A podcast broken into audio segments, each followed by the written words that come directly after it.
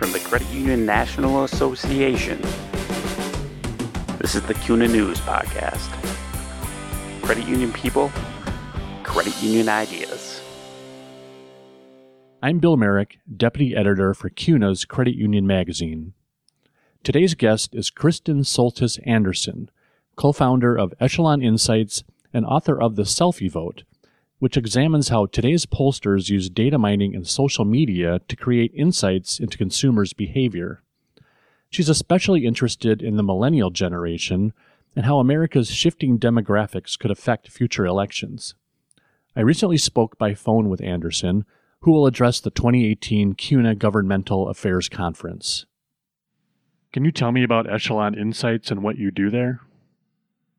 Sure. Uh, Echelon Insights is a hybrid of a polling firm, an analytics firm, and a digital intelligence firm. We uh, launched in the middle of 2014, uh, myself and my business partner Patrick, trying to merge a bunch of different skill sets from the political world that we thought were valuable to have under the same roof and that could be applied uh, to corporate clients as well. So I came from the polling world. I had done surveys and focus groups and that sort of thing.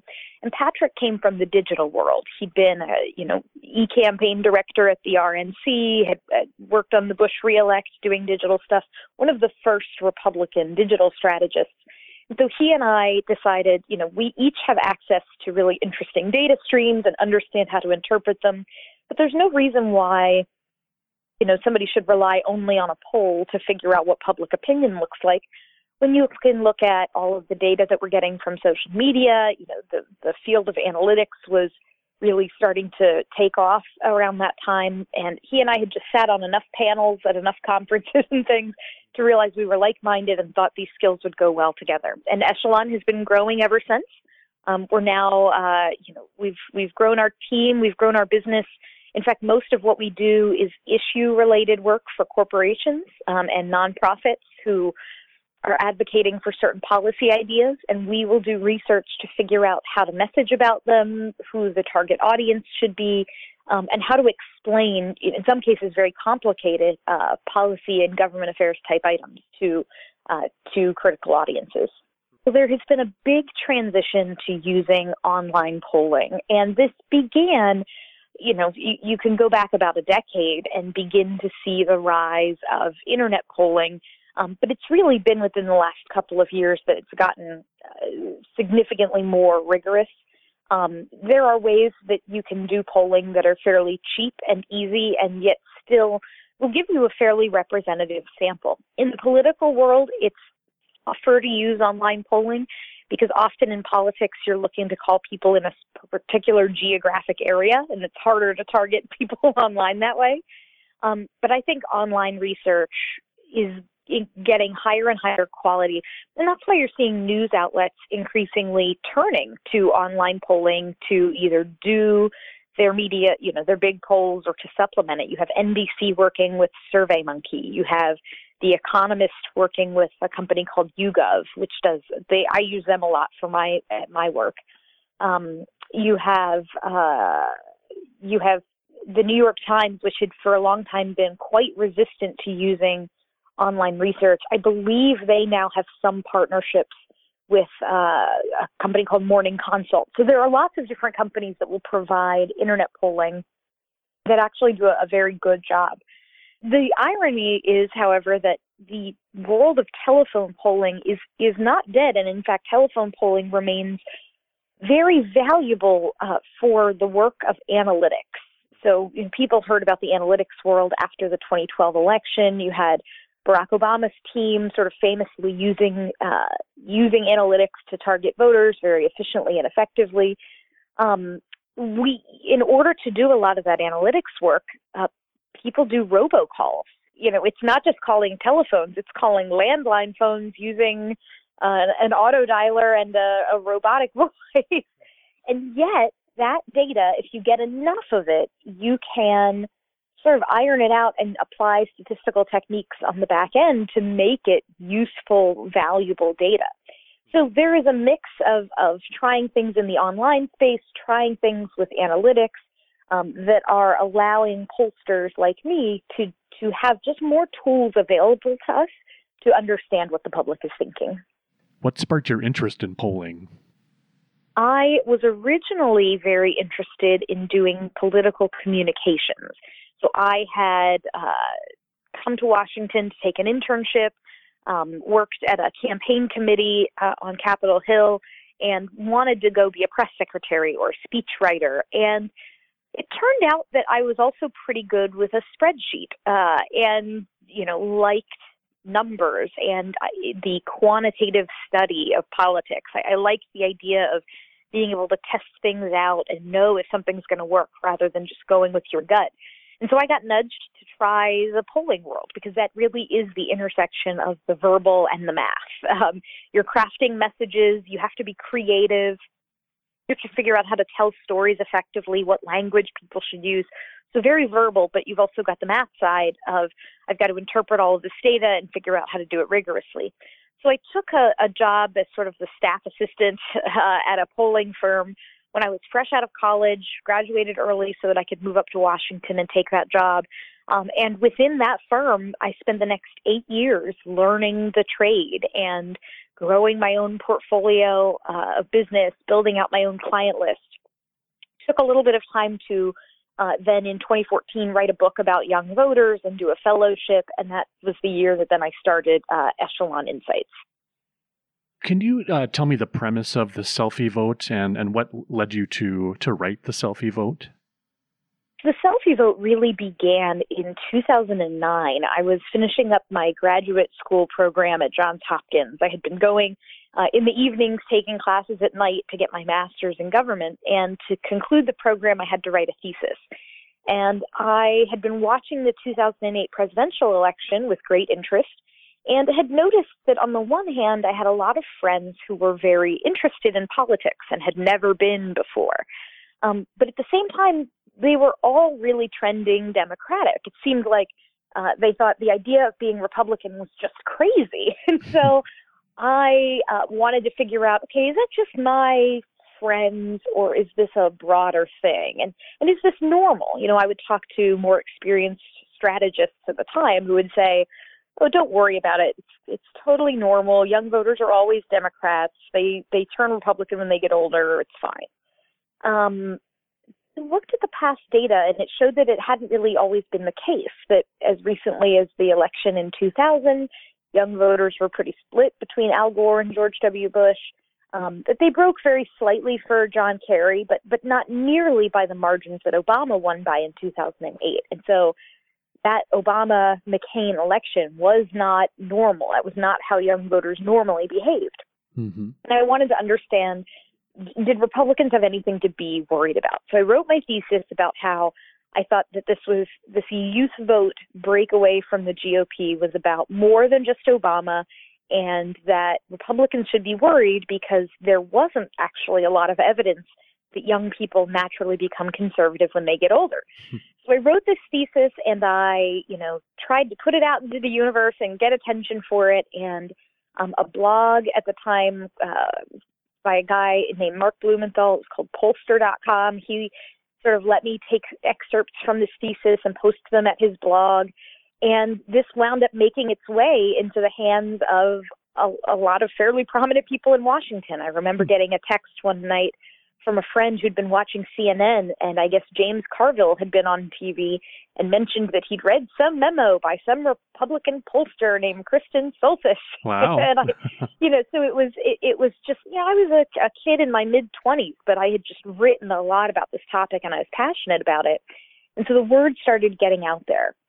Mm-hmm. And then mm-hmm. around the time that we had the uh, 2012 election and Republicans lost young voters again by a very big margin, more people started to wake up to the idea that this was a topic worth studying, that this was a big problem for Republicans, and that millennials maybe did represent something unique politically.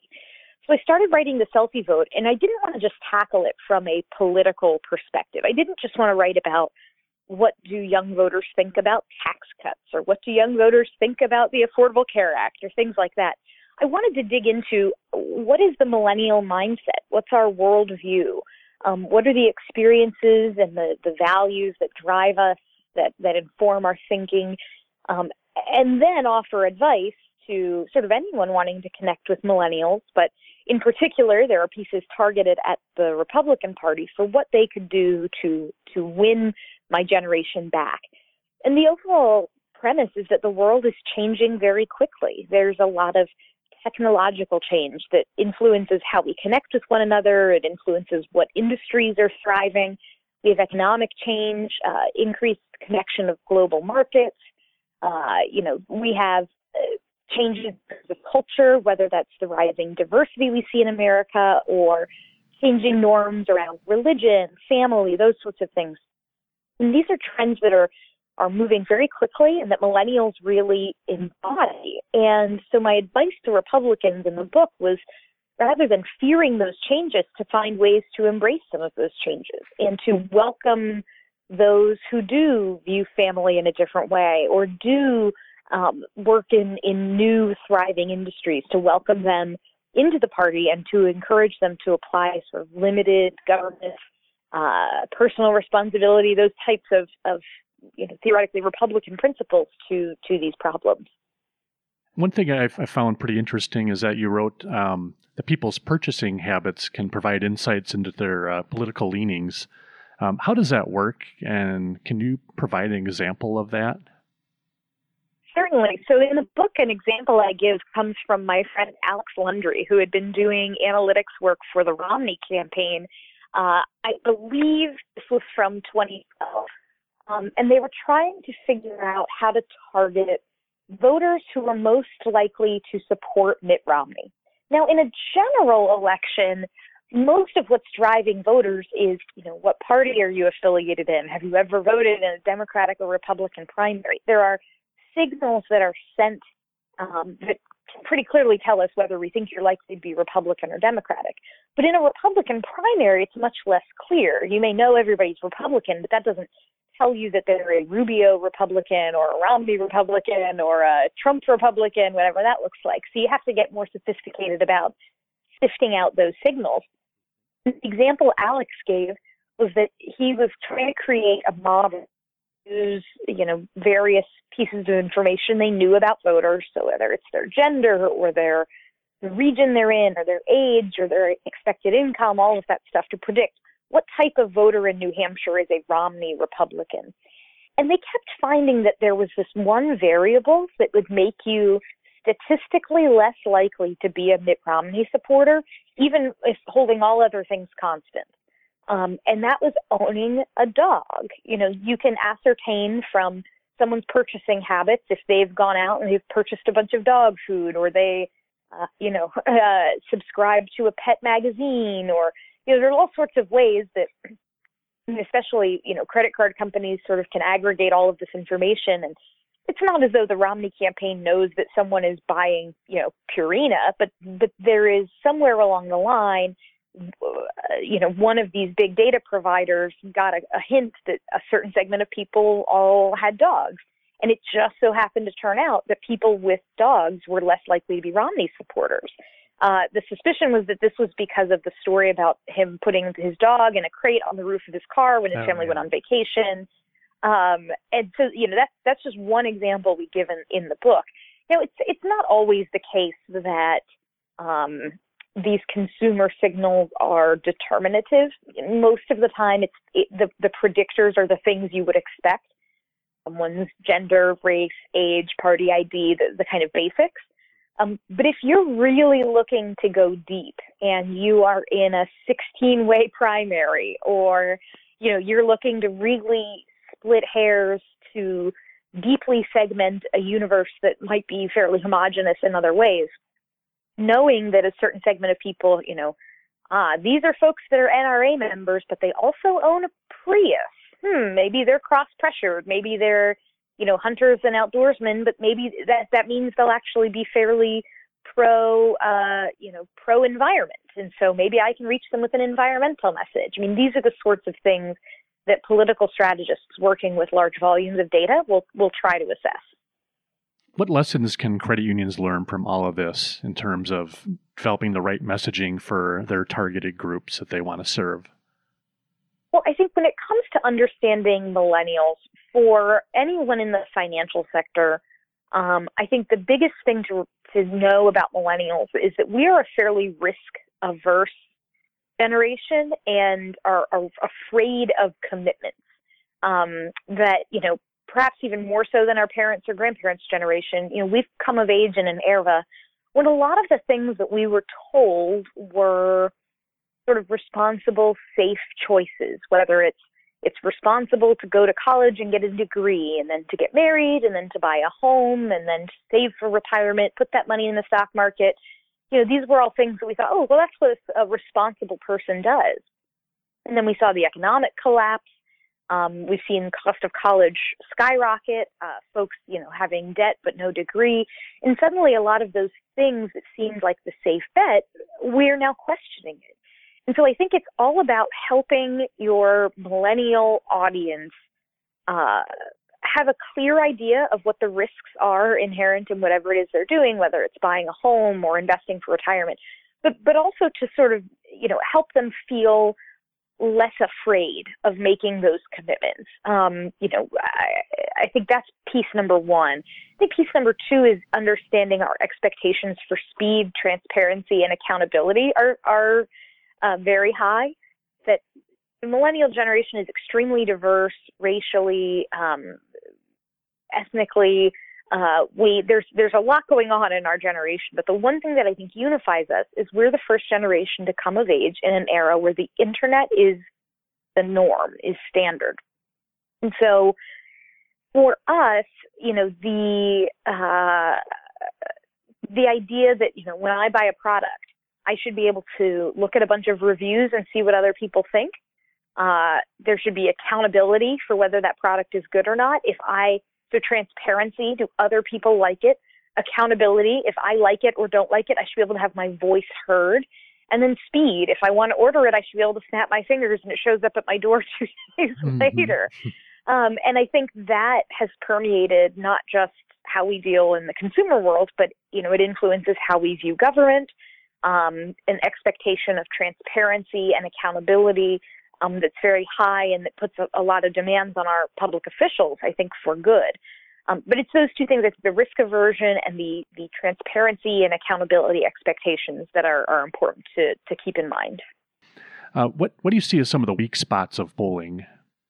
So back in 2012, when some of the polls were off, and in that year you had the national level polls missing by a couple of points, sort of giving Mitt Romney more of a chance to win than he actually had, it was pretty clear what had gone wrong in the polls. And that was that we had a lot of voters who didn't have landline phones. They were young, they were voters from communities of color, people who live in urban areas who were accessible via cell but not landline, and there were just too many voters being called on landlines.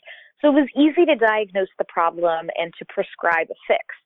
In 2016, it's much more challenging there's a perception that the polls missed, but not all of the polls missed. In fact, the national level polls got the election pretty right. The final polling average, I believe, of national polls on election day was Hillary Clinton by three. And if you look at the national popular vote, I think it's Hillary Clinton by 2.3 points. Mm-hmm. Um, the the national polls were actually more accurate in 2016 than they had been previously. Um, but there was this perception that the election was that the polls got it wrong because the forecasts got it wrong. And, and that was driven by a handful of polls in a handful of swing states. So hmm. the polls in Pennsylvania were off by enough. The polls in Wisconsin were off by enough. The polls in Michigan were off by enough that Trump's win there was uh, his chances of winning there were, were dramatically underestimated, hmm. which meant that for the forecasters, it was hard to come up with a way that Trump wins the electoral college and therefore, you know, we give him a 0% chance of winning the presidency or what have you, you know, and I think it's the, the way we think about those forecasts that really led people to feel so misled by the polls. If you talk to folks in our industry, we will consistently say that the ballot test is the least interesting reason why you do a poll. That polls are, are in some ways, I think the, the most useless thing you can use a poll for is to try to predict an election. What you use a poll for is to figure out what people are thinking and how to persuade them, how to target them. Um, you use it for strategic purposes. Um, and you understand that if I have a poll, and even if it is perfectly conducted, and my poll shows that I'm going to win by two, it is just statistical reality that it could mean that I'm going to lose by two, or it could mean I'm going to win by six. Uh, you know, this is just inherent in polling itself. And I think we as an industry have done a bad job of policing how much certainty gets ascribed to those ballot test numbers. Um, again, in 2016, the, the polls on average were pretty pretty darn close. So it, it is not clear that there is one singular thing that is broken in polling, but rather you've just got a lot more polling going on and a lot more people, I think, drawing conclusions from those polls with a level of certainty that is unwarranted. Now, in the uh, in the election down in Alabama, what was fascinating and what I actually think was positive is you had polls that were kind of all over the place. It wasn't that quote unquote the polls were wrong. It's some polls were very wrong and some polls were very right. Um, you had, I think, Fox News come out with a poll right before Election Day showing Doug Jones winning by 10. So that's clearly not correct. But you also had some other pollsters showing Roy Moore was going to win by nine. Also, clearly not correct. Um, but if you averaged all of the polls together, you should have gone into Election Day with a pretty good idea that this was going to be a close one, that you had a wide range of outcomes, which is what you're going to get when you are dealing in probabilities. Uh, maybe a wider range of outcomes than should have been there. Um, but I think it just is is a good reminder to people that we should be humble about what we can know, cautious about what we claim we can predict with certainty, and a reminder that we should use polls to offer strategic insights about what people are thinking rather than stress out over whether the poll is one or two points off in either direction. So here's a, just a shot in the dark. Who do you think will be the front runners in the 2020 presidential election? Any predictions? Oh gosh, I so I think on the Republican side, I know that there's talk about oh, is Donald Trump going to get primaried by someone? But I just think it's extremely hard to envision. Uh, it's just extremely hard to envision someone successfully unseating Donald Trump uh, unless there is some kind of massive economic issue um, or foreign policy crisis where he loses faith in his own party. Uh, I, I just I think it's likely Donald Trump will still be the Republican nominee uh, in 2020. On the Democratic side, I'm absolutely not making a guess. Uh, I suspect it will be someone who can energize their base. Mm-hmm. Uh, I think you know what's what's odd is that they've the Democrats have seen success in the last few elections by choosing fairly nice white men, um, whether it's Ralph Northam or whether it's Doug Jones. Uh, but I, I just feel like that's unlikely to be who they nominate in the presidential contest when activists at a national level are demanding uh, that the party sort of make up for the, the mistakes that were made during the Clinton campaign uh, that left some folks in the base feeling sort of uninspired and instead to really pursue uh, someone that will, will fire that base up. I'm sure you've worked with a lot of uh, politicians uh, during your career. Um, what's what's one memorable moment from your polling career that stands out to you? Uh, I think the, one of the most memorable moments for me is when I was conducting some of this research on young voters back in 2013, and we did our first series of focus groups after the election. And uh, we, you know, were talking to young voters, and when you would ask them, you know, what they thought the Republican Party stood for, I mean, it was just this like really unpleasant laundry list of backwards and racist and all of these horrible things and just having it really dawn on me concretely that that young voters did not think that my party was living in this century and that this was going to be a, a really tough problem for them to address. Um, so for me that that focus group is just sort of seared onto my mind as uh, as uh, you know something that I uh, it, it, it will hard be hard for me to forget that because that was the moment that it just really came crystallized for me how big the problem was that Republicans were going to be facing because they had not done anything to repair um, their brand over the last over the, the first four years of Obama's presidency, and they were they were running out of time to do so before the 2020 election or 2016 election.